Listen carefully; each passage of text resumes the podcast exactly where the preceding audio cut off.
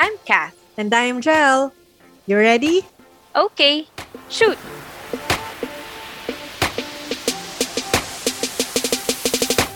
Hi, Kath. Okay, so I hope you're well. Okay ka naman ba? Oo, okay naman. Okay naman. Ikaw, how are you? How have you been since our last podcast?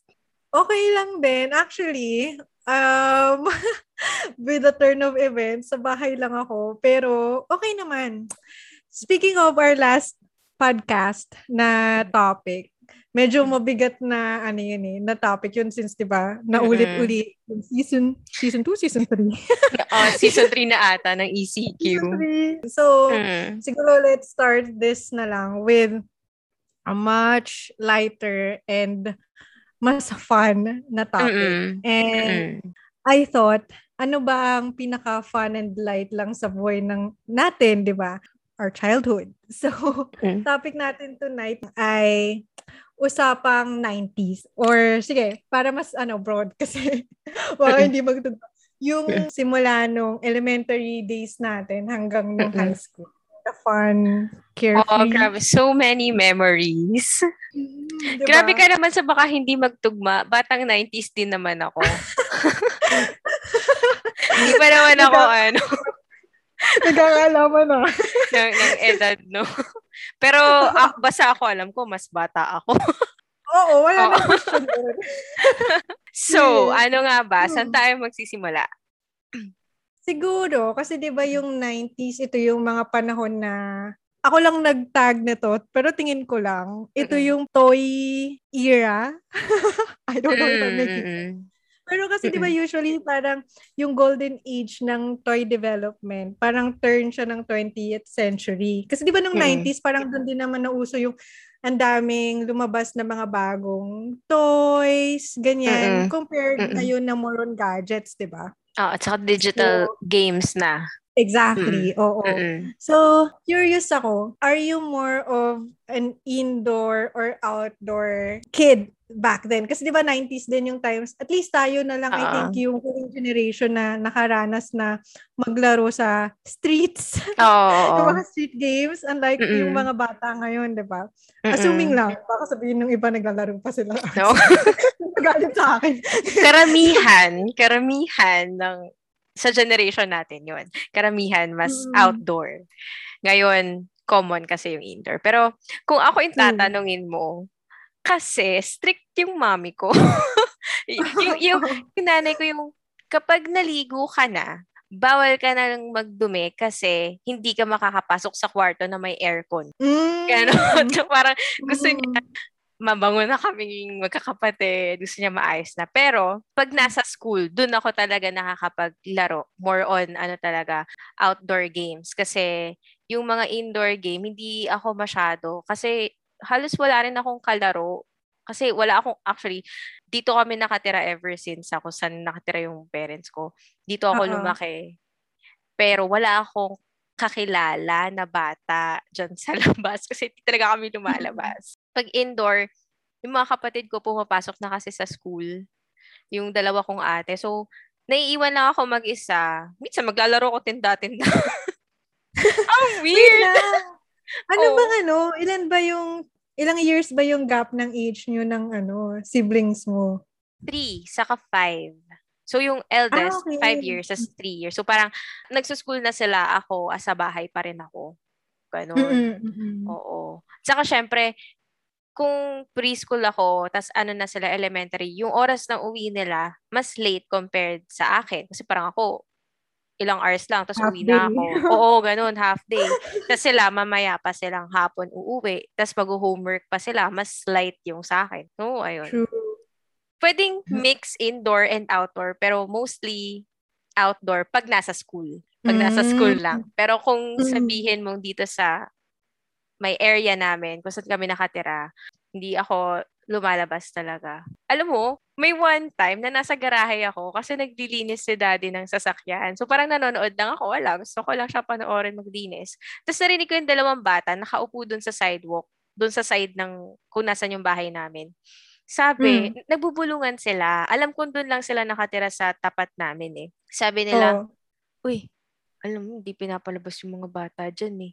Sabi, hindi naman pinapalabas yung mga bata sa bahay namin. So, parang, ako nakikinig lang ako. So, parang, talaga ba? Oo. Sabi ko, may ganun ba yung tingin nila sa amin? Parang nakakulong ba kami dito? So, diba, doon pa lang, alam mo na, hindi talaga kami lumalabas. Pero actually, medyo pareho tayo dyan. Pero different reasons. Di ba, ikaw ayaw ng parents mo na na madumihan. Magdumi, oo. Oo, pag nalinis na yung katawan mo. Oo. Sa akin, nakakatawa to. Yung parents ko kasi, yung sobrang traditional Filipino, or at least my mom. Kasi, yung dad ko, simula nung bata pa ako, nag-work na siya abroad. So, mami ko talaga yung mas madalas namin kasama. And nakakatawa yung mami ko noon. Kasi sinasabi pa niya yun sa akin. Parang, wag ka lumabas. Kasi pag lumabas, iitim ka. Okay. Oo nga. Madalas ko marinig yan sa iba. Oo, typical Pinoy na, wag kang lalabas, iitim ka. Ganyan. Pag maitim ka, nakakagusto sa'yo. Wala. Pag narinig mo yung parents ko dati, especially my mom, sobrang siya doon. Tsaka ayaw niya rin kasi yung, ewan ko lang kung ganun din yung sa iba. Pero ang lagi yung sinasabi sa amin, pag babae ka, dapat nasa loob ka ng bahay. Yung pangit daw, kita ka sa kalye, ganyan. Pero never niya kaming yung hindi pinaglaro, pero may oras. At saka, may oras. Tsaka pag, kumbaga, by the time na pumatak ng 4 o'clock, sa bahay ka na. Pero, pero hindi rin pwede na kumbaga tanghali or ganyan, nasa labas ka din. Kasi ang reason naman niya, tawag dito, yun nga. Direct yung araw. Oo. Tapos nagsiselos pa ako nun sa kuya ko. Kasi yung kuya ko, although malaki yung namin age gap, parang 8 years. Ooh, so by then, by that time, na nung kabataan ko, si kuya, allowed na siya kung saan niya gustong pumunta. Bahala na siya, tapos may bike pa siya, ganyan-ganyan. And ayaw din ni mami nun na yung kunwari, di ba yung ibang mga bata, akyat ng puno? Oo. Never akong pinaakyat ng mga puno. Tapos paglalabas pa, ang weird ko nga nung bata ako kasi paglalabas, mami ko, magpajama ka. Kasi, yung para hindi ka umitim. Bukod pa doon, kasi ako, lalo na nung bata ako, yung balat ko, ang dali niyang magkaroon ng ng rashes. Oh, okay. At saka yung type na, pag kinagat ako ng langgam, nagpapantal. Ayun, nagpapantal. So, hindi talaga ako masyadong pinapalabas ng ng mami ko. Pero like, mami ko talaga. Lahat ng kalaro mo, naka-short, sando. Ikaw baka naka-long sleeves ka pa. Oo, tsaka yung kumbaga, yung mga kalaro ko, pag halimbawa, tanghali, ganyan, naglalaro sila, syempre, diba, after magtanghalian. Pero ako, hindi ako pwedeng lumabas. Tapos sa amin pa, ako rin yung unang dapat umuwi. Pag padilim na, gusto ng nanay ko nasa loob na. Nasa bahay ka na, oo. Ng bahay, oo. So, ayun, pero, pag sa school din, syempre, yun nga, hindi ka mas nakakalaro sa, sa playground. Pero, parang nadala ko na rin siya, na kahit nasa playground ako, or school grounds, parang bawal ako. Yung may oras ka pa rin. Oo, ewan ko, pero nadadala ko yun eh, parang masamuring bata. Napakabait mo naman. Oo, ganari lang. Hindi, pero yun ito, parang siya, tumatak siya sa akin, pag gantong oras, dapat di ako maglaro. Uh-oh. Tapos may mga reasons pa yung mami ko na matutuyuan ko ng utak. Utak? Yung heat ng sa init kasi. Okay. Oo, para siguro ang ibig niya sabihin, heat stroke. Oo, baka. Ito yung utak ko, ganun. So ayun, hindi ako talaga sobrang outdoorsy. Tapos, dahil nga indoor, mostly nasa ko, loob ng bahay, dumating din sa point na mas ko, TV, tsaka computer games. Mas yun yung kinalakihan ko. Kumbaga, ini-enjoy ko pa rin yung paglaro sa labas. Pero dahil limit or parang restrained, mas inalat ko yung oras kong paglalaro sa loob ng bahay. Kasi at least, everyone happy. Hindi ka papagalitan na mama mo, okay na lahat. Hindi ka iitim. Exactly. Oo. Pero ayun, gusto ko malaman dahil na-mention mo. Ano yung mga games outside na nalaro, na-enjoy mo. Pag may nalaro kasi ang dami, di ba? Yung pinaka mga na-enjoy mo talaga. Pinaka na-enjoy ko. Actually, may tatlo na talagang every break time. Actually, hindi nga lang every break time eh. Basta once na pumasok kami, tapos diba usually naman papasok ka 1 hour before or 30 minutes before, so may time ka pa na may free time ka, so lahat yun, before mag-start yung class, during recess, ganyan, hanggang sa after class, lahat ng bakanteng oras nilalaro namin. Yung tatlong yun is yung agawan base, tapos 10-20 yung sa garter, tapos Chinese garter.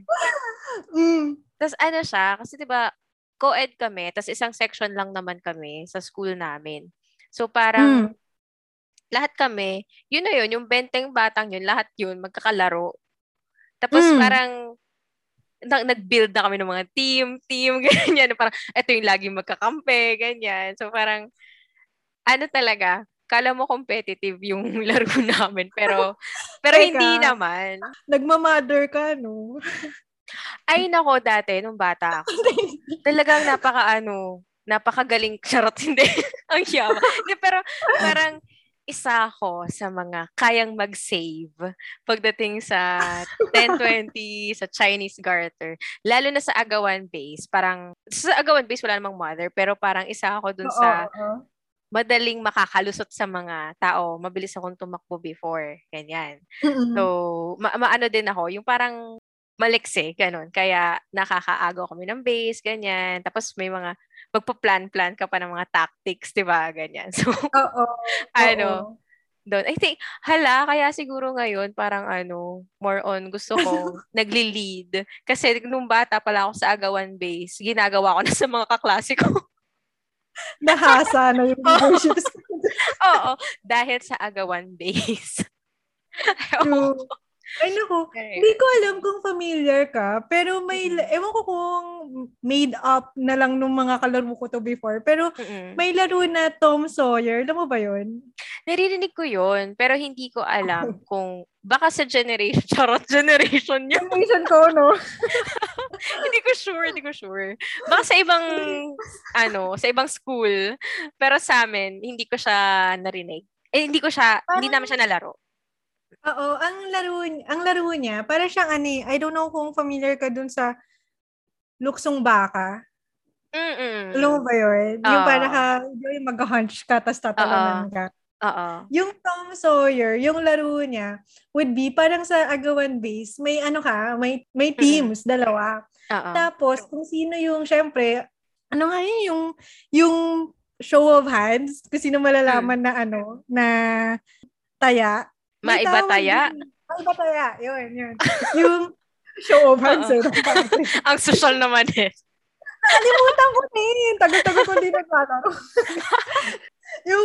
Yung maiba taya. So, syempre, doon mo malalaman kung sino yung taya o hindi. So, yung tayang team, mag-form kayo ng straight line, tapos, hahawakan mo yung pinaka-waist nung mga ka-team mo. So, parang straight line na parang caterpillar yung dating. Tapos, naka-bend ka, parang sa luksong baka, naka-bend. Tapos kung sino yung hindi taya na team, ang goal nila ay to jump on you. So halimbawa, pero dahil straight line siya, syempre yung una mong matatalunan or masasakyan, yung pinaka nasa likod na player, right? Yung taya na team. So yung goal mo, kasi yung next mong kakampi, ang goal din niya, tatakbo din from the other end, and then tatalon to also jump on yung back nung player. So ikaw na naunang tumalon at nakasakay na, magmo-move ka dun sa person na nasa harap. Oh my God! Oo! Tapos so mag-move ka, diba? Tapos yung isa din, tawag dito, tatalo na yung next na player. Dapat nakasakay siya dun sa player na nasa likod uli. And then, ganun lang uli, move ng move. So ang goal, yung hindi mabuwag yung pagkakahawak mo sa waist kung ikaw yung tayang team. Doon sa iba mong makakampi, kahit na may nakasakay sa inyo. So, dapat, ang goal nung hindi taya ay makasakay silang lahat doon sa mga taya. Tapos, ma-maintain nila na hindi sila nahuhulog. So, either yung strategy mo, pag nakasakay na kayong lahat, gumalaw-galaw kayo. No. Basta never na magbitawan yung mga taya. Tsaka, hindi mabuwag yung . So, ganun. So, dahil may ganun game, nakakatawa pa. Tsaka, syempre, sa school ko lang siya pwedeng laruin, diba? Oo.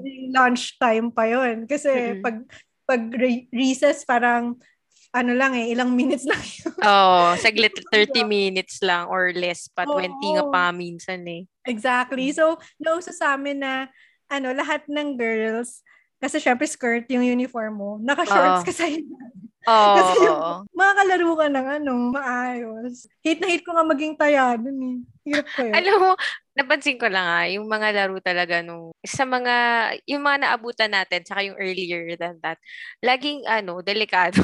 Yung mga accident-prone na game. True. Pero ngayon ko lang narinig yun yung ngayon ko lang nalaman na ganun pala siya nilalaro. Kaya ako yung natanong sa'yo kasi may friend ako before. Actually, kilala mo siya kasi nasa office siya na friend natin. Oh, okay. Nabanggit ko yung game na yun. Tapos sabi ba naman sa akin, invento lang yan. Wala naman akong hinarong ganyan. Parehas kayo ng edad? Kami yung 1 year yung difference. Tapos, sabi niya sa akin, invento lang yan. Pauso mo yung mga ganyan. Nasa ko talagang pinaglalaban ko na may Thomas Hoyer. Anyway, so punta tayo sa indoor naman. Oh. Pero gusto kong pagkwentuhan natin. Hindi ko alam kung nilaro mo rin to eh. Yung, nakalimutan ko yung tawag sa kanya, pero parang basagan ng base, yung sa paper. Alam mo ba yun? Basagan ng base. Alam ko lang, hindi ko sure kung para saan ang pinag-uusapan. Hindi ko rin alam yung tawag. Pero, so, di ba may paper, tapos may yung end-to-end yung base nyo. Kung side. Tapos yung parang may pen ka na parang... Oo. Hindi ko alam kung parang isa-slide or parang kailangan mag... Itutulak mo siya. Oo. How do you say? Basta yung parang... Itutulak, tapos magkakaroon ng line, basta papasok dun sa base mo, ganon. Oo, yung goal, mapasabog mo yung base nung kalaban mo, na technically, yung other end lang naman yung paper. Ng paper, oo. Tapos ba yun? Basta slide mo or ipupush mo, basta dapat yung hindi mo control kung saan siya maglalan, tapos yung pinakadulong linya na magagawa nung stroke na yun, yun yung end nung tira mo. Uh-oh. So either yung kalaban mo, papasabugin din yung mga end points na yun. Pero ang pinaka-goal, yung base, yung yung mapasabog. Sobrang natutuwa. Alam ko pa, yun yung 'di ba parang may 'di ba end-to-end nga kayo, pero may line yung paper. Parang basta mag-cross ka, may parang hindi ko na maalala paano yung point system nun, pero pabor sa'yo pag naka-cross ka nung line, ganyan. Oo. Yung, ewan ko kasi syempre, di ba, parang eventually nag-evolve yung rules. Oo, over time. Nagkakaroon na ng, nagiging complicated ng mga bagay-bagay. Oo, pero doon, yung pag na-cross mo na yung other half na yun, ang sa amin, di ba, ikaw lang naman mag-drawing doon sa end ng line mo kung gusto mo star o kung ano man yung pamato mo na yun. Oh. Yung doon, magkakaroon siya ng special power. Nag-cross na ako. So, lahat ng line na nagawa nung naka-cross. Oo. Pag may dumaan doon na linya na gawa nung kalaban. Kumbaga parang may electricity yun. Yung parang pwede ka nilagay ng special attack. Ano ba ito? Parang Pokemon na may may mga elements involved. Tapos ang pinaka-favorite ko pa kasi bukod dun sa game na yun. Sorry. Mga kaidara ko. So, mapaka-relate.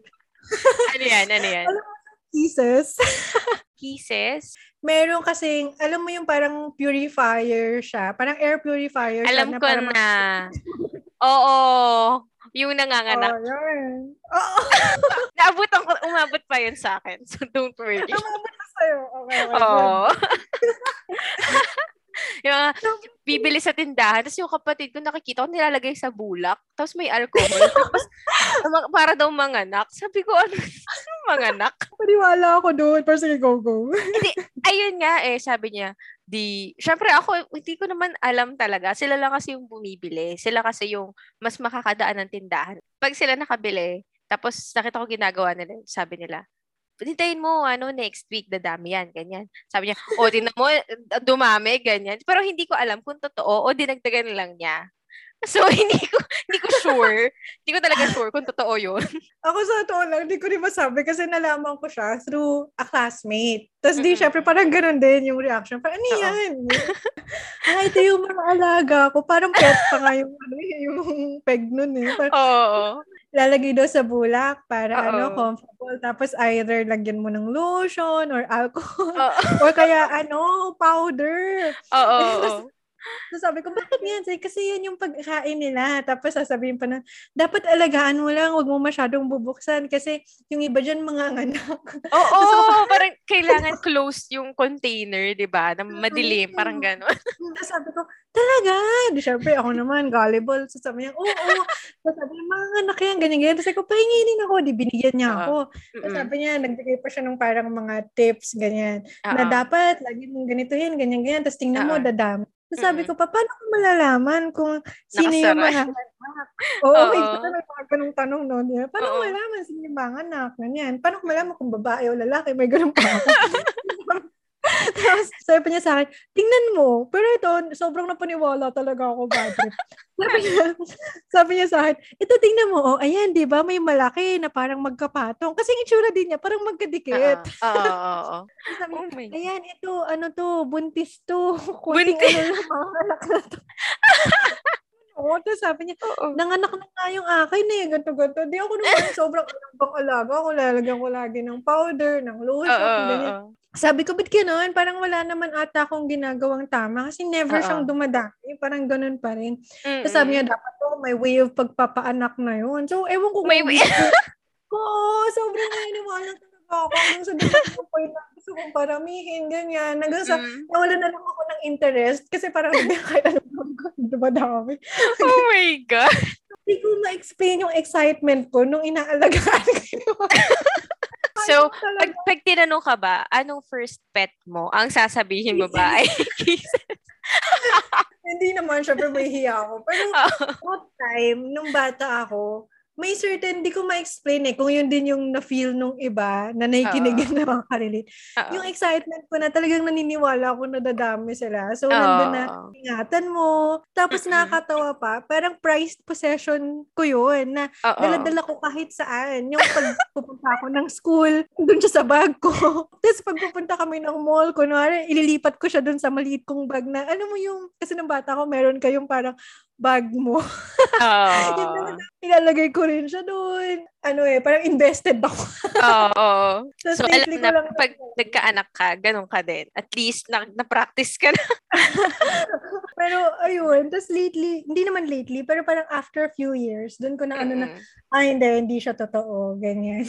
Ano lang kasi talaga siya, di ba, yun na nga, nakikita na natin siya sa mga common item sa bahay na nag-a-absorb siya ng moist, ganyan. Kaya siya lumalaki kasi pag nabasa. Tapos ginagamit din siya actually pang ano, dahil nga nakaka-absorb siya, di ba? Yung moisture.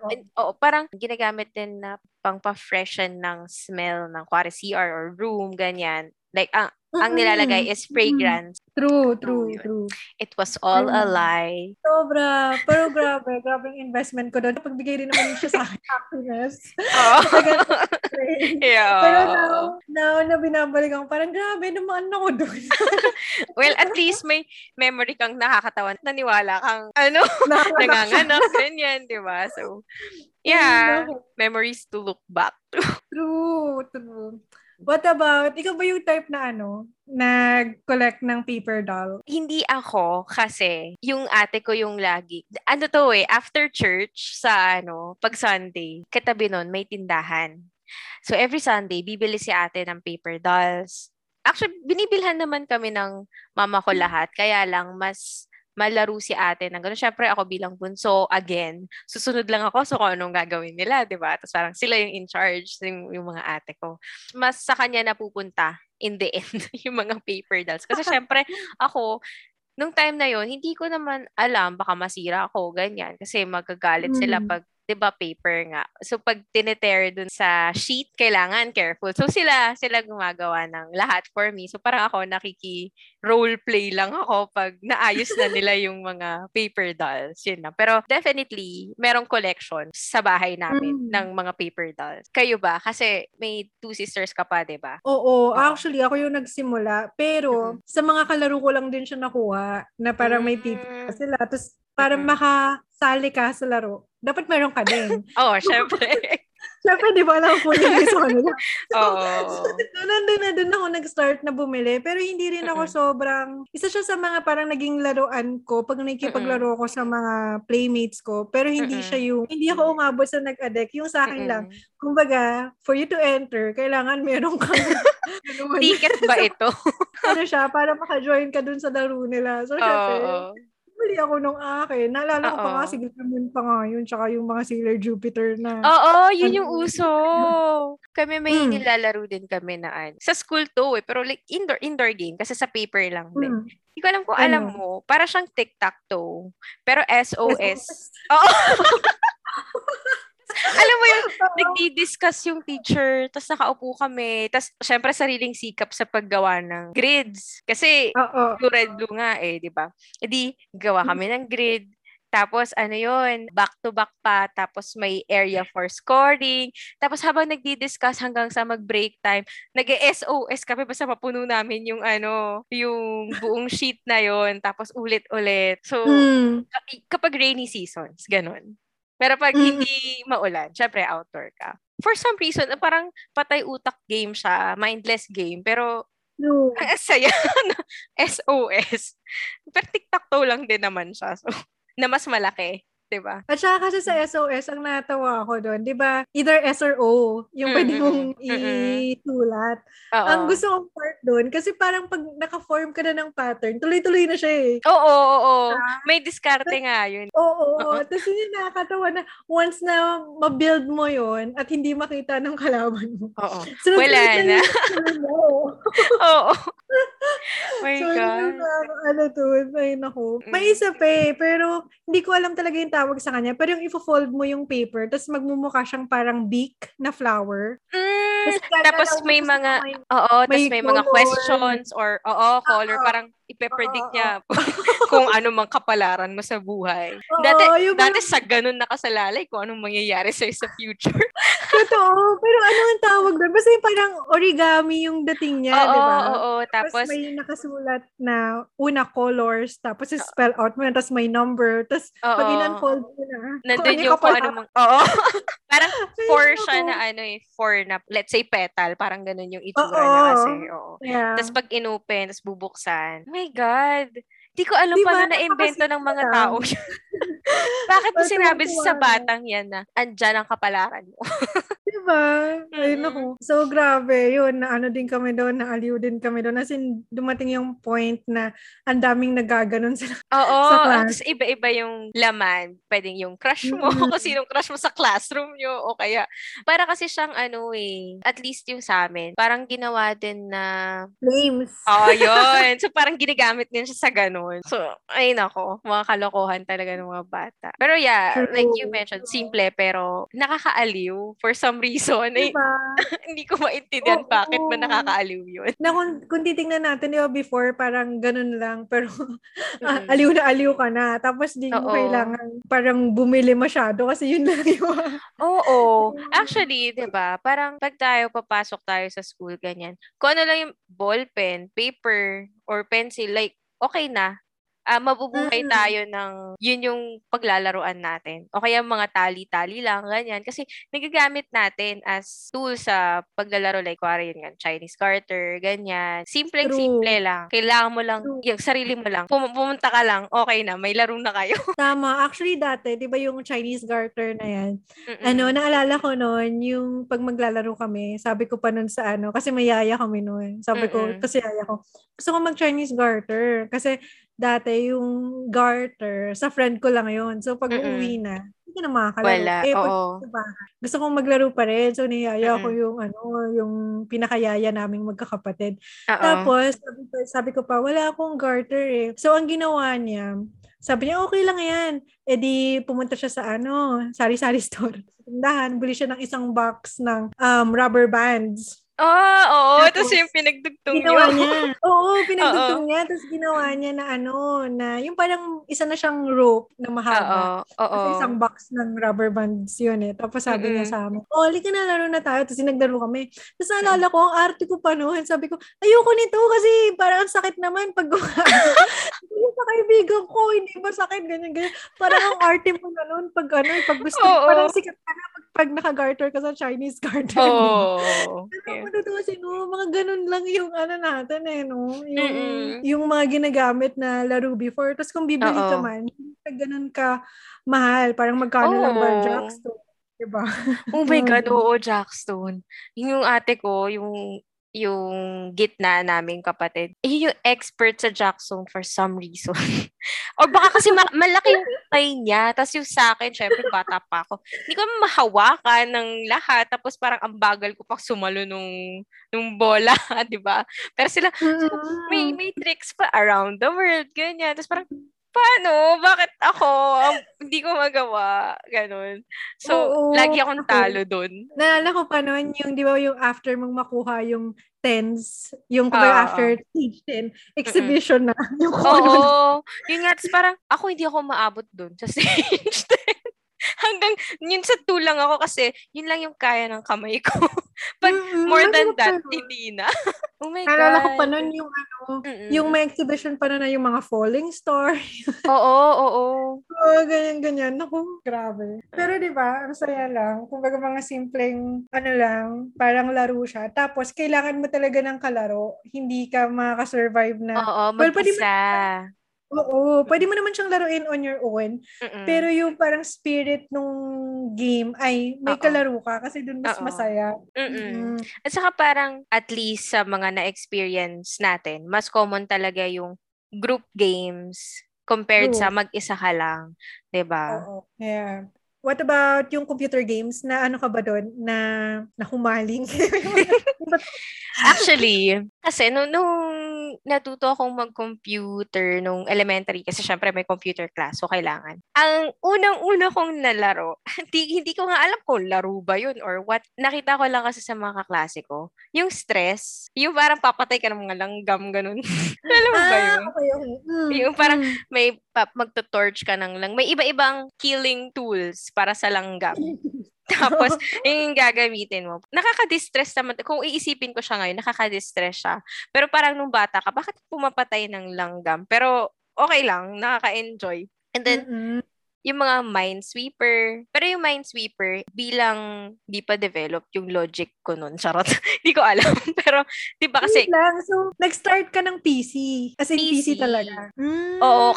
Meron kaming family computer. Pero, mas mga kapatid ko kasi gumagamit. Diba 3 kami? So, sinong player 1? Sinong player 2? Wala naman player 3. Hindi naman ako tapos, hindi naman ako nakikipag-agawan. Parang madalas na manonood lang ako na, okay, naglalaro sila, ganyan. Tapos parang, doon lang ako sa tabi, manonood ako. Kawawa ako eh. Charot, hindi. Hindi. Sa mga ganong games, hindi masyado. Saka ang tagal kasi ng mga turn nila. Actually, syempre, pangalawa ka. So, lagi kang kasama sa game, regardless, di ba? Pero parang, pag bunso, ala na, nakalimutan ka. Charot, yung mga kapatid ko, hindi. Alam ko naman na enjoy nila yung competition. Pero, yun. So, hindi ako masyado. Pero I do play. So, family computer, hindi ako nakalaro talaga. PC games. At ng family computer. Never dumating sa'yo na yung kunwari nung hindi na masyado nagalaro yung mga ate mo. Ikaw naman parang, time ko na. Ang nangyari kasi, di ba, family computer, so medyo bata pa. And then, parang eventually, nagkaroon kami nung uso na yung mga CD player, ganyan. Parang may nilalagay kaming CD, tapos ikakabit namin yung controls dun sa CD player or sa TV or kung saan man siya kinakabit. Hindi ko sure kung saan. Tapos yun na, pwede na kami maglaro ng yung circus, Tetris, Mario, Ice Climber. Yung mga ganung games na galing din naman sa mga lumang consoles. So, yun, doon nakakapaglaro ako doon. Kasi, nung time na yun, high school na ata si ate, yung panganay namin. Di ko sure. Basta ano na siya, parang mas occupied na siya. Eh, syempre, ako yung nasa stage lagi na mas maluwag yung oras ko kesa sa kanila. Doon ako nakakalaro. Minsan, kahit mag-isa, may one player. Pero like, ang sad kasi gusto ko din ma-experience yung may kalaro ako, which nagagawa ko lang pag weekend. Kasi doon ko lang sila makakasama ng maayos talaga. Ayun na naman, pag weekend, medyo rare lang yung paglalaro ko. Kasi sila na nga yung player 1, saka player 2. Walang player 3. Paghihintay ka na naman. Oo. Yun yung mahirap. Pero, yeah. Anong pinaka na-enjoy mo na na games dun sa mga time na ikaw na may hawak ng controller? Tetris. Hanggang ngayon. Kasi, ngayon, di ba? Oo, may Switch ako ngayon. Yung Switch Lite.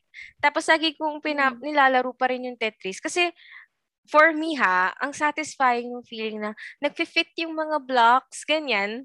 So, parang, parang therapeutic sa akin. At saka gusto ko gusto ko talaga mag number 1 dun sa Tetris na yun. So, lagi ko talaga siyang pinapractice. Programming. Oo. Dun ako competitive sa laro na yun. Akala mo, Tetris lang yan, ganyan. Pero para sa akin, big deal siya. Iba na yung yung mechanism ng Tetris ng, at least yung sa Switch, compared yung traditional Tetris. Parang halos, andun pa rin yung concept kasi. Ang pinakaiba lang parang madami kayong naglalaro. So, 'di ba ganun pa rin naman kung two players lang kayo, kapag ikaw yung mas nakakaubos ng blocks, madadagdagan yung kabila. Ang pinakaiba lang, mas marami kasi kayo ngayon dun sa Switch. Kaya mas mabilis kang matatalo. Mas madali kang matatalo kasi kung maraming titira sa'yo, maiipon talaga yung blocks mo. Pero alam mo, naiinis ako dun sa Switch version kasi may pagka-OC ako. Gusto ko kasi, di ba, in the traditional Tetris, dapat ma-fill mo yung space para ma-erase yung line na yun na diretso. May part sa akin na gusto ko, malinis siya. Yung ayoko yung hindi fit na fit. Yung halimbawa, di ba, paano ba? Hindi ko ma-explain pero hindi ko lang goal na ma-fill yung empty space. Oo. Gusto ko talagang fit yung mga pieces na So syempre dun sa traditional, dahil wala masyadong players, so to speak, na nag-uunahan. Basta hindi ka lang matambakan, 'di ba? Oo. Taas, hindi mo ma-reach yung pinaka-top na madikitan ng whatever piece na nandun. So, ang nangyayari sa akin, dahil OC nga ako, pag hindi yun yung perfect fit, kahit na pwede naman niyang ma-fill yung space, hindi siya yung ginagamit ko. Patong ko siya sa kung ano man yung pwede niyang patong. Naghahanap talaga ako ng that piece that will perfectly fit. Tapos dahil doon, wala na, natatalo na ako kasi syempre. Kailangan mabilis ka eh. Alam mo, same tayo. Ganyan din yung thinking ko before. Kasi syempre, tama nga naman yung sa mga dati. Ang normal na iniiwan na space is yung pang straight line na block. So, yes. Parang dire-diretso ka doon, di ba? Tapos ngayon, wala na. Nag-iiwan pa rin ako ng spot for the straight line. Tapos, hindi naman ibinibigay. Tapos, maiipon na. Tapos, di ba, magkakaroon ka na nga ng extra block. Tapos, hindi naman match doon sa space na nilaan mo. So, wala lang din. Doon ako natutong mag-accept ng flaws. Kasi hindi pala pwedeng perfect. Tingnan mo, may natutunan pa ako sa Tetris. May morals talaga. Pero, nako, kumbaga ang tagal ko rin nakaget over na, okay, ganito rin gagawin ko para mag-survive ako for the next level. Pero sobrang hihirap ko talaga ako. Eh, what about nag-PlayStation ka? Or never na, PC games na? Actually binilhan ako ng dad ko ng PSP na console, yung handy. So, yung PSP, tapos ano pa yun? Actually, hindi naman kasi talaga ako, malaro ng mga ganun. Ang mahilig talaga, yung panganay namin. Kaso, sorry, sasabihin ko na ate, pero Kaya ako yung binibili. Kasi ako yung nagsha-share. Ako yung oo, ako yung mas nagsha-share. Actually, ang unang binili sa amin ni Daddy na ano is yung Game Boy na yung square pa tapos yung flip. Teka. Ito ba yung ano, yung black and white pa or yung colored na? Colored na. Nakalimutan ko na nga kung anong version. Basta isa siya sa mga unang colored na magandang klase na that time. Elementary pa ako noon. Siguro mga grade 5 ako noon. Tapos, naalala ko pa yon. Sobrang tuwang-tuwa ako noon. Kahit hindi ako mahilig maglaro. Ano siya? Parang metallic blue. Tapos si Daddy binilhan pa nung bag, accessories. Alam mo yung accessories niya? Para okay yung ergonomic nung console. Kasi diba maliit siya na square. So, para maayos yung hawak mo. Binilhan niya ng parang mga ganong type ng accessories. Tapos meron pa siyang magnifying glass para malaki yung view mo dun sa screen. Sobrang tuwang-tuwa ako dun. Tapos, ang ending lang din, mas ate ko yung naglaro. Kasi, ang mga bala ko that time, hindi din kami kasi mabili sa mall ng mga games. Kasi, ang kasama namin si Mommy eh. At that time, nasa US si Daddy. Pinadala niya lang sa amin yun. So, syempre, walang bibili. Wala namang may alam. Yung ate ko, alam niya yung mga games, pero parang hindi din kami makapili. Iba kasi, syempre, normally, mga parents mo yung mamimili for you or tutulungan kang bumili, diba? So, hindi kami nakabili. Pero ang games namin is Sims, Pokemon, ano yung Blue Sapphire? Nakalimutan ko na kasi ang nilaro ko lang red saka yung ano eh. Ano yun? Diamond ba yun? Yung sa amin, yun, yung Sapphire. Tapos, meron pa kami Super Mario na hindi siya yung normal na Super Mario. Nakalimutan ko na. Parang board game type siya na Super Mario sa, sa Game Boy. So, yung tatlong laro lang na yun. Nabuhay kami.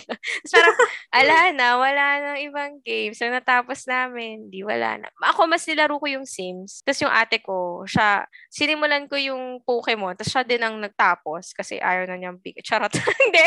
Pero ano, mas, ano niya yun, mas game niya kasi yun eh. So, pero may Sims pala sa ano, sa tawag dito, Game Boy. Ang alam ko kasi talaga, yung first na na-expose ako sa game na Sims, sa ano siya, sa PC ko siya, na ano. Tapos na may mga expansion pa. Oo. Pero, yung sa Sims kasi na nalaro ko sa Game Boy, ano siya eh, may story siya. Hindi siya kasing creative. Parang wala masyadong creative liberty compared sa Sims na nasa PC. Diba? So, parang ito, more on story-based yung game. Ganun. Though, pwede kang mag-customize, ganyan. Pero, mas ano nga, mas susundan mo yung storyline. Oo, I see. Ay, no, natatawa ako. Nakikinig ako doon sa Game Boy version mo. Kasi alam mo, naabot ako pa yung black and white. Promise, pero it was, paano ko na ano sa kanya, ang una ko kasing exposure sa ano, sa video games. Dahil nga hindi kami masyadong pinapalabas. So mas ano yung time ko sa TV, cartoons, ganyan, saka ano, video games. Ang una ko talagang nalaro ay family computer. Tapos ang bumili noon yung ano, daddy ko. So siya yung nag-introduce sa amin. Tapos ang nakakatawa, binili niya yon, really for my brother. Tapos ito pa yung ano, yung as in old school, yung hinihipan mo yung mga bala. Oo, kasi para gumana ng maayos. Pag dusty na, hindi na siya okay gumana. So wala mo linisin. Oo, ang weird gano'n eh. Kasi sabi nung medyo matanda-tanda na ako, din nanonood ako ng YouTube. Tapos sabi, wala namang parang physical explanation, but kailangan mo hipan. Pero wala naman, nakagawian na pag hindi gumagana. Hipan mo lang, yun na ang solusyon. Oo. So yun, doon ako nasimulang parang, yun yung nag-introduce sa akin sa video games. Tapos ang laro pa namin noon, yun nga, yung old school na ano, na Super Mario. Tapos ang nakakatawa pa noon, syempre nung na-introduce ako doon, sobrang manghang-mangha ako na wow! Tapos dahil ganun yung reaction ko sa kanya, nahumaling talaga ako yung by the time na ano, makarating ako from school. As in, hindi pa ako nakabihis ng pambahay. Yun na ang uunahin mo. Oo, nakaano pa ka nung kasi syempre, I don't know, pero yung high school or not high school, elementary high school uniform namin. Mm-mm. Meron ka pang sando sa loob. Kasi yung parang mga tawag dito, mga rule nung sa school namin na yun, para hindi ka makitaan whether naka-baby bra ka or naka-bra ka, dapat may sando on top. Mga boys daw, nakaklase, the puberty. So, ang ginagawa ko pa noon, pagkarating ko ng bahay, itatabi ko yung bag ko dun sa may sala namin. Tapos, diretso na ako sa TV. So, ang gagawin ko lang dyan, tatanggalin ko lang. Yak! Narinig sa podcast. Pero,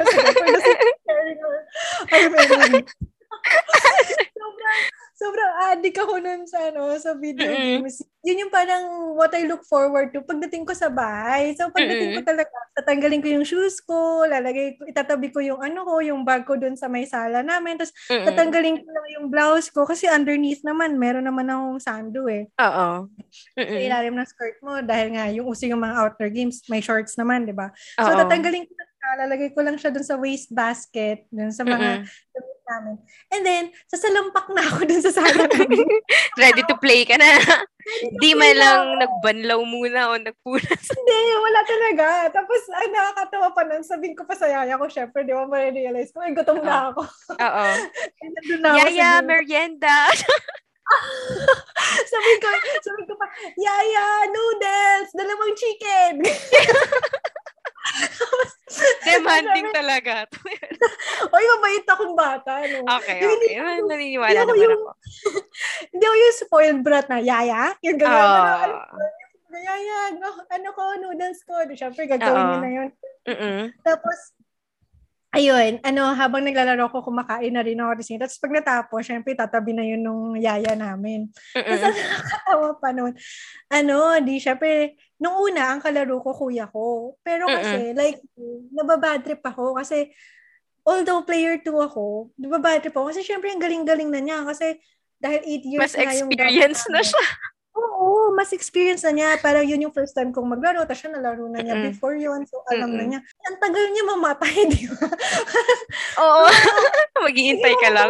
Ang tagal ng gameplay nung kanya. Tapos ako ganyan. Dalawa yung reaction ko dun every time. Yung first would be, sobrang bored. Kasi ang tagal kong maghintay for my turn. And then, yung other side naman would be, parang sobrang nood na nood ako kasi doon ko nakikita yung mga hidden so parang aabang alam mo na kung saan ka pupunta, paano mo gagawin. Oo, yung mga hidden one-ups kung nasaan ka tatalon para makuha mo. Syempre doon ko lang yun nakikita sa kuya ko. So pag ako na yung maglalaro, makokopya ko siya. Parang so yun, pero at the same time sobrang tagal kong maghihintay. Tapos, natatawa pa ako noon kasi isa sa mga favorite, games namin, yung, I don't know kung familiar ka dun sa Battle City. Oo! Familiar ako. Nilalaro din namin yun dati. Oo. Di, syempre, ako yung green, di ba? Kasi, yung yellow. Doon, syempre yung kuya ko, mas matanda siya sa akin ng ilang years. So, talagang, alam mo yun, sa amin, talagang siya yung kuya talaga. Tapos, ang lagi niyang rule, di ba, pag nakakuha ka ng star doon, yung pag nakabaril ka nung red na kalaban, may lalabas na parang specific weapons. Basta, so, kukunin mo siya. Tapos, yung stars, yung pampabilis at saka pampalakas ng bala mo, di ba? Tapos, laging may rule yung kuya ko na parang, pag may star na lumabas, siya yung unang kukuha. Tapos, hindi lang yung first star. Dapat matatatlo muna siya before you're allowed to... Kasi sa kanya, parang siya yung magaling na tawag dito, offense. Tapos ako defense. Sabi niya, mas magaling ako sa'yo. So, dapat makaano muna ako. Parang ma-fully equip ko muna yung... Hindi pwedeng mag-enjoy lang. Hindi. Talagang meron kaming strategy. Tapos kasi ang rule niya, magiging kakampi lang niya ako pag I'm worthy. Tank. Parang ang nangyayari, sabi niya sa akin, sige, dapat pupunin ko muna yung yellow tank ko. So may rule kami noon na siya muna yung magtatatlong stars. Tapos pag may pang-apat na, yun na ako pwedeng kumuha ng akin. Yung nakakainis pa doon, siyempre, di ba, pag wala ka pang star, ang bagal-bagal ng bala mo. Oo. So, namamatay ako before pa ako makakuha. Kasi, ang tagal-tagal ng bala ko. So, siyempre, pakakapulin ka, ganyan. Tapos, isa nang pinamaan ako ng bala niya. Hindi ako makagalawan. Wala. Pero eventually, nagkaroon din kami ng parang gameplay. So, ayun. Yun yung mga masayang moments. Tapos, lagi pa nung nakakatawa kasi close din kami dun sa yaya namin. So, dumarating yung point na pag nababadrip sa akin yung kuya ko, yaya, ikaw na nga lang dito. Tapos, yung magiging kalaro niya. Tapos, ako magiging siyempre, totoo yan? Oo. So, syempre, mahal din ako ng yaya namin. Sabi ng yaya ko, ate, kailangan ko na magluto. Si Rigel naman palaruin mo, pero palaruin lang talaga niya ako. Tapos, dumating sa point na may feud pa kami ng kuya ko. Kasi syempre, parang yung dinidescribe mo kanina, yung may time to play nung family computer. Yung kuya ko, game siya na, yung one player lang, katulad yung game niya na airplane game. Tapos, ang ginagawa niya, ayaw niya na ako yung mauunang makahawak nung family computer. Kasi pag ako yung nauna, syempre, siya maghihintay. Siya maghihintay. Although, hindi naman siya matagal na naghihintay. Pero nandun kasi na, pag una kong nahawakan, syempre, di ba, parang lagi na akong may ito naman laruin natin. Yung ganyan-ganyan. Sabi, gusto na siya ibang mga laro. So, ang ginagawa niya, yung kuya ko, para kahit una akong nakakauwi sa kanya, kasi mas maaga yung uwian ko, tinatago niya yung adapter. Paraan. Paraan ako tatago yung adapter. So, hindi ako makalaro. Tapos, ako parang, hindi yung adapter, ganyan. Eh, hindi rin alam nung yaya namin kung nasa. Hindi ako, wala lang naman, dahil di ako makalaro. Ang ginawa ko, tinago ko din yung, yung family computer. Oh my God. So, all the cartridges nakatago. Pero wala akong hidden agenda noon. Nung sa akin lang, parang okay, dahil di na ako malaro, itatago ko para nakatago. Eh, dinilagay ko siya sa isang box na nakalimutan ko eh. Pero yung box, siguro, kunwari, lalagyan siya ng another household appliance. Hindi ko nilagay. So, hindi mo malalaman na yun yung laman niya. Hindi doon ko nilagay lahat. Tapos, magdating niya ko, di rin niya mahanap. Eh, di walang makalaro sa aming dalawa. Sabi niya sa akin, nasaan na yung mga bala? Ilalabas ko yung yung adapter. So ako parang, para kayong may mga hostage para lang paglaro. True.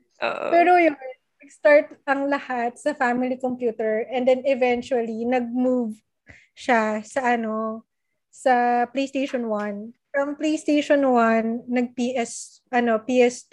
Pero yung PS2, more of si kuya na yung naglalaro nun kasi nilagay na niya sa kwarto niya. So, siya na talaga yung makalaro.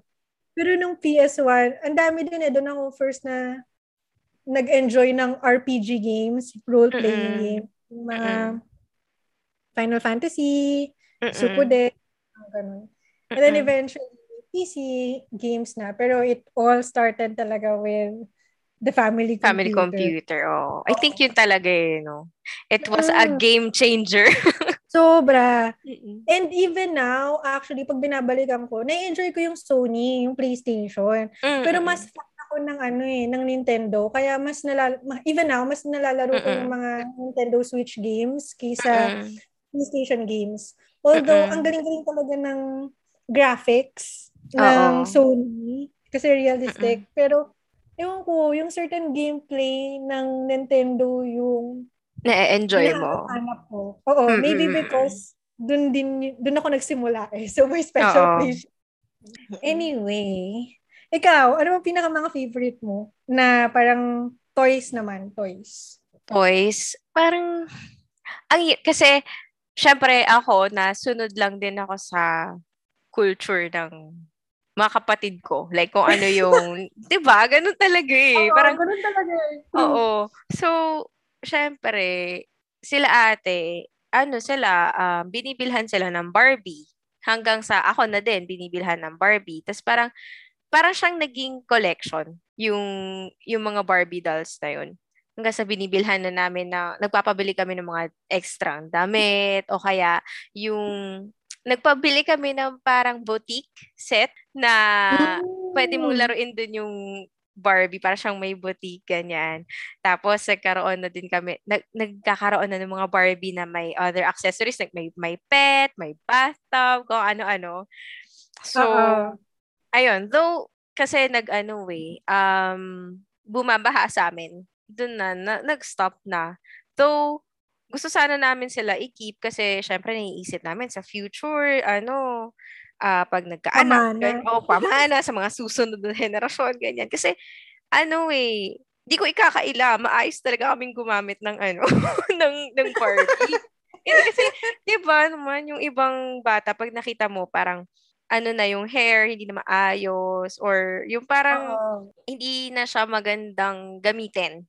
Yun. Mm-hmm. At least yung sa amin, pwede mo pa siya i-display. Mm-hmm. Kaso, ayun nga, nawala na. Pero parang after nun, nag-stick na kami sa, digital games. Or at least kami ng, kami ng eldest sister ko. Kasi parang, mas naaaya niya na ako maglaro compared dun sa pangalawa namin. Kasi iba naman din talaga yung interest niya. Eh ako parang, sige, kung anong gusto mo, sige, lalaroin.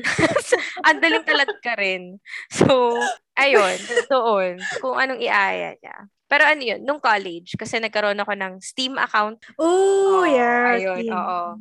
Pero yung dati kasi, sa computer, nung elementary, high school, ginagamit ko lang talaga yung computer for school purposes. Yung panganay talaga namin, yung mas nakaka-explore ng PC namin.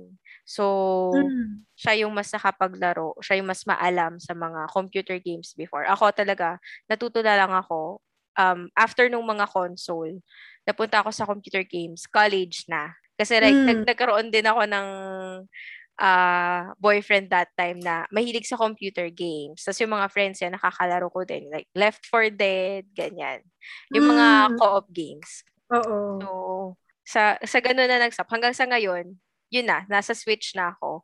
Pero dahil adulting, hindi na masyadong makalaro. Uy, dapat pag-uwi na. Oo, sige na, mag-ano tayo. Oo, maglaro tayo.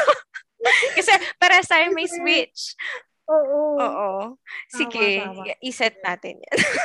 Oo, sana maging okay na. Pero anyway, going back sa na topic. Oo nga.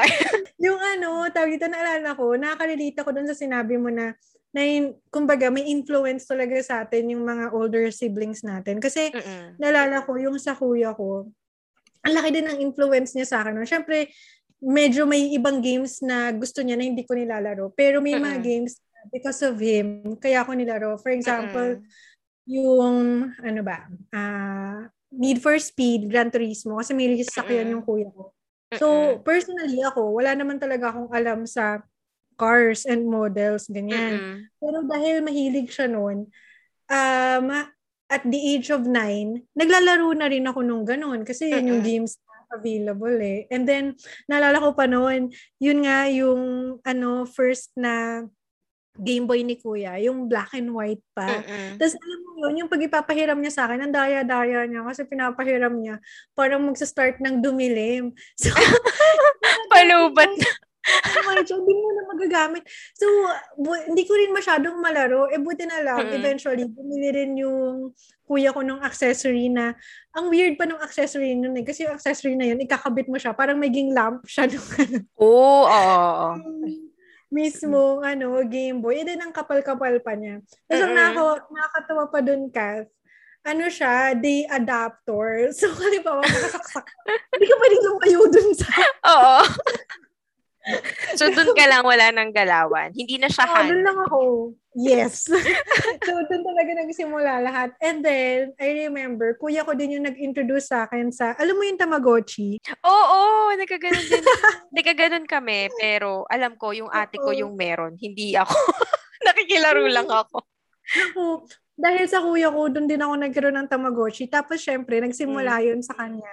Tapos eventually, parang dahil sobrang naaliw ako, kasi kung paano pa yun nag-start, sabi ko, Rachel, tingnan mo, may alaga akong dinosaur. Tapos ako naman parang, what? Patingin nga ako, ganyan. Oo, syempre maiinggit ka din. Di syempre, 8 years nga yung gap namin. Sabi ko, kuya, palaro ko, pahiram ako. Eh di papahiram niya sa akin. Tapos di ba, papakainin mo niligpitin mo yung poop, yung ganyan. So, gano'n, hanggang sa dumating sa point na ako yung humihiram, ang ginawa niya, parang sige na nga, sa'yo na yun. Sa'yo? Oo. Tapos doon lang ako nagkaroon ng Tamagotchi. Tapos tawag dito, doon talaga nag-start lahat. Kumbaga, aaminin ko yung karamihan sa mga digital games na nilaro ko. Kuya ko yung nag-introduce sa akin. Tapos eventually, syempre, nag-form ka na ng mga sarili mong gusto. Pero siya talaga yung nagpilala sa akin dun sa mga ganun. Tamagotchi. Imayak pa ako, namatay yun eh. I-reset mo lang pala, bad trip. Akala mo forever ng patay, gano'n. Oo, kasi sabi pa ng kuya ko sa akin, kailangan alagaan mo siya ng mabuti kasi pag hindi, magkakasakit yan. Ayan ka na naman sa tulad ng kisses. Pero at least ito legit na, digital pet, diba? Compared sa kisses. Legit pet na siya. Oo. Yeah, oo. Actually, kahit ngayon din naman, itong Switch, kaya lang naman ako nagkaroon yan. Kasi gusto ng kapatid kong may kalaro. So parang sabi niya, sige, regalo ko na yan sa'yo kasi maglalaro kami, ganyan. Tapos yung mga games ko halos it's either free or binilhan niya ako. Isa pa lang ata yung game na ako bumili, yung Mario Party lang. Pero like yung mga other games ko, binilhan niya talaga ako kasi gusto niya maglaro kami. Ganyan. Animal Crossing, di ba? Meron kayo nun? Oo. Ayun, binili niya kasi naglalaro siya. Tapos alam din naman niya na, ma-enjoy ko din naman yun. Kasi di ba sobrang creative freedom. Pero yeah, hanggang ngayon talaga. Yung mga alam kong games, halos kapatid ko lang din talaga nag-i-influence sa akin.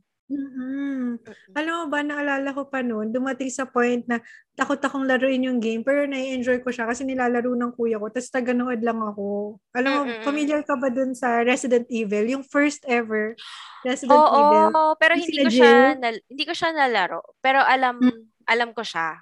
Oo. Wag kang mag-alala kasi hindi ko rin sobrang nalaro yun kasi sobrang takot ako nung bata ko. Oo. So, ginagawa pa ng kuya ko noon, I remember, syempre nakakabit siya sa TV, diba? Tapos papatayin niya yung lights. Tapos nakakabit niya sa speaker. Eh, syempre, diba, rinig surround mo yung sound. Oo, rinig mo yung sound ng mga zombie na. Takot ako. Tapos syempre, maglalaro ako, papalaruin niya ako. Pero pag darating na yung scene na lalabas na yung Nemesis, sobrang kinakabahan ako. Tapos, kuya! Siya na maglalaro. Siya na yung naglalaro. Tapos ang nakakatawa pa nun, ang weird ko pa nun, yung pag maglalaro ka nung mga games na racing or hinahabol ka, yung parang pati yung mismong controller, sinisteer mo. Oo, feeling mo naman gumagana, akala mo may ambag. Oo. Parang nilalagay, sinisteer mo sa kaliwa, akala mo naman bagalo. Oo, sobrang intense nung laro eh. Ayun naman. Pero actually, yung na-mention mo na yung sa Resident Evil, may ganyan din kami ng ate ko na parang yung mga games na may storyline, usually nilalaro namin siya together. At least yung mga games na meron ako, laging nilalaro namin together. So, naalala ko dun sa PSP, meron akong Silent Hill na game. So, horror game din siya, 'di ba? Tapos siya kasi ayaw niya kasi ng mga horror movies ganyan. Mas gusto niya yung mga totoong true to life stories ganyan. So, yung Silent Hill, dahil horror game siya, medyo hindi rin niya gustong laruin. Pero gusto niyang nilalaro with me. Kasi ako yung magko-control. Ako yung maglalaro. Tapos, ang gagawin niya, parang, okay, manonood lang siya, ganyan. Tapos, pag na dead end ako na, hindi ko maalaman ko anong susunod kong gagawin. Mag-walkthrough siya. Hahanapin niya yung walkthrough. Tapos, ididirect niya ako na, punta ka dito, ganyan. Alam mo, naalala ko nun, dun sa Silent Hill na nilalaro namin, meron dong part na madilim lang. Tapos, parang, pag naglakad ka forward, saka lang lalabas yung parang line kung saan ka dapat pumunta. So, madalas pa dead end. Syempre kami natatakot kami kasi bakit madilim? Baka may surprise, ganyan. Tapos parang ilang beses namin yun inulit kasi nung una tinatry pa namin on our own tapos parang nagtatakutan kami, ganyan. Wala lang naman pero sobrang na-enjoy ko yun yung game na yun kasi yun talaga yung pinakanilaro namin together and talagang nag-bond kami doon. Uy, speaking of horror games, merong internet game nun eh. Hindi ko alam kung familiar ka na horror game siya na nasa hotel ka tas sa PC, ma-access mo siya through the net pero you can only play it pagpatak ng 12 midnight. Hindi ka makaka-enter. Kuya ko yung nag-ano sa akin. Siguro ano to eh, college. Oo, college days ko to nung parang nag-boom siya. Kuya ko yung nagsabi kasi nag-start siyang laruin ito sa office. Inintroduce lang din sa kanya ng office mate niya nung night shift. Yung trabaho niya. Yung... Ayoko mag-search. Nakakatakot. Ako nun lumabas.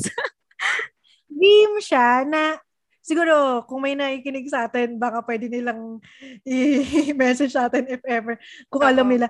Game siya on the internet. Magla-login ka in a certain site pero ma-access mo lang yung game ng 12 midnight. Tapos yung gameplay niya nasa hotel ka. Haunted yung hotel. Tapos kailangan mong mag-escape. Hotel 626 ba yan? Parang, oo, ata. Teka, basta yun. Teka.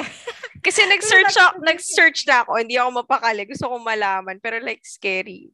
Di ko alam. Oo, basta. It's the game na midnight mo lang ma-access. Pag in-access mo siya ng ibang time, hindi mo siya hindi ka papasok. Hindi ka makakapasok dun sa site, hindi mo malalaro yung game. Pero, yun siya. Tapos may part pa dun as di syempre yung kuya ko. Sabi, try mo to, ganyan. Tapos nandun pa ako sa kwarto ko noon. Tapos syempre nandun din yung ibang mga kapatid ko. Tapos pinsan. Kasi December yun eh. Alala ko. Ano niya, tapos niya, try mo to. Tapos nakakatawa kasi habang naglalaro kami, nagsisigaw na, ha! yung syempre intense eh, di ba? Oo. Tapos ano, di syempre, alam mo na yung mangyayari. Yung isa naman, ako naman. Ganyan, nasisigaw ka pa. Nagugulat ka. Pero grabe. Try mo siya, Kat. Feeling ko dahil matatanda na tayo, hindi ka na matatanda. Pero kasi yung oras naman, hindi ko kaya nang walang kasama. Itaon mo na nandyan yung sister mo tsaka yung favorite in-law mo. Ay, nako. Yung favorite in-law ko, tama. Though matatakotin din yun. So, highly likely. Ayaw niya ng horror movies din. Sorry, nilaglag na kita. Alam mo kung sino. Yeah. Brother-in-law, ayaw mo ng horror movies. Hindi niya kaya. So. Pero fun yan. Fun siya. Oh. Ano, ewan ko lang kung gumagana pa ngayon. Kasi yun nga, college days pa ba yun eh. Nung task namin na nilaro. So ilang taon ka na nun, di ba? Oo, may dekada na. Wala na, alam na yung doon. So, di ba, it's really fun to look back yung mga kapanahunan natin. Kasi, ewan ko, yung mga words na to, naririnig ko lang dun sa parents ko na yung panahon namin, ang simple pa, na sinasabi niya yun sa amin. Pero now that we're talking about these memories, parang may isip mo, mas simple rin eh, no? So, I don't know, siguro, eventually, pag tumanda rin tayo, sasabihin din nung panahon natin, ganyan. Na ganun, diba? Pero these are some of the things na, well, sana maranasan din ng mga kids nowadays, especially, it's unfortunate na nakakulong sila, not because they want to, pero diba, dahil quarantine. What we're currently facing right now na pandemic, diba? Yeah. Pero one day, ma-enjoy din nila yung playing outdoors. With friends. Kasi it's a form of bonding, diba? Normally, yung mga kalaro mo sa kalye, yan din yung kasama mo. Pagtanda, tropa mo na din. Like, kita mo sa kanto, ganyan. Uy, diba?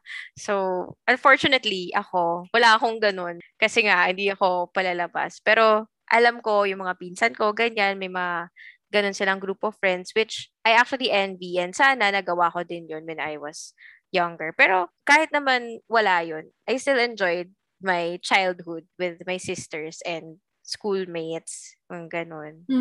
So, yeah. I agree. And I can totally relate. Kasi wala rin akong sobrang, yung mga playmates na barkada na yung sa neighborhood. Kuya ko yung mas naglanas ng ganun. Pero ako din hindi. More on classmates yung mga naging ganun ko. na kaibigan. Mm-mm. Pero yun nga, it really helps kids eh. Kasi kumbaga 'di ba yung mga street games, doon ka unang matututo ng value ng sportsmanship na dapat di ka pikon. Oo. Lalo na pag ikaw yung pinakabata, laging ikaw yung natatalo, ikaw yung laging nahabol. So it really builds social skills. And ang gusto kong sinabi mo kanina, kung may pulot ako doon sa kwentuhan natin, yung sinabi mo na all the games you played, may kahit mukhang games lang siya, may morals ka pa rin or may lessons. Oo. Diba? Parang ang dami mo ring natutunan. Naalala ko noon yung excuse pa ng kuya ko pag naglalaro kami ng video game sa nanay ko. Sinasabi niya sa mami ko na parang hindi nabibuild nga yung hand-eye coordination.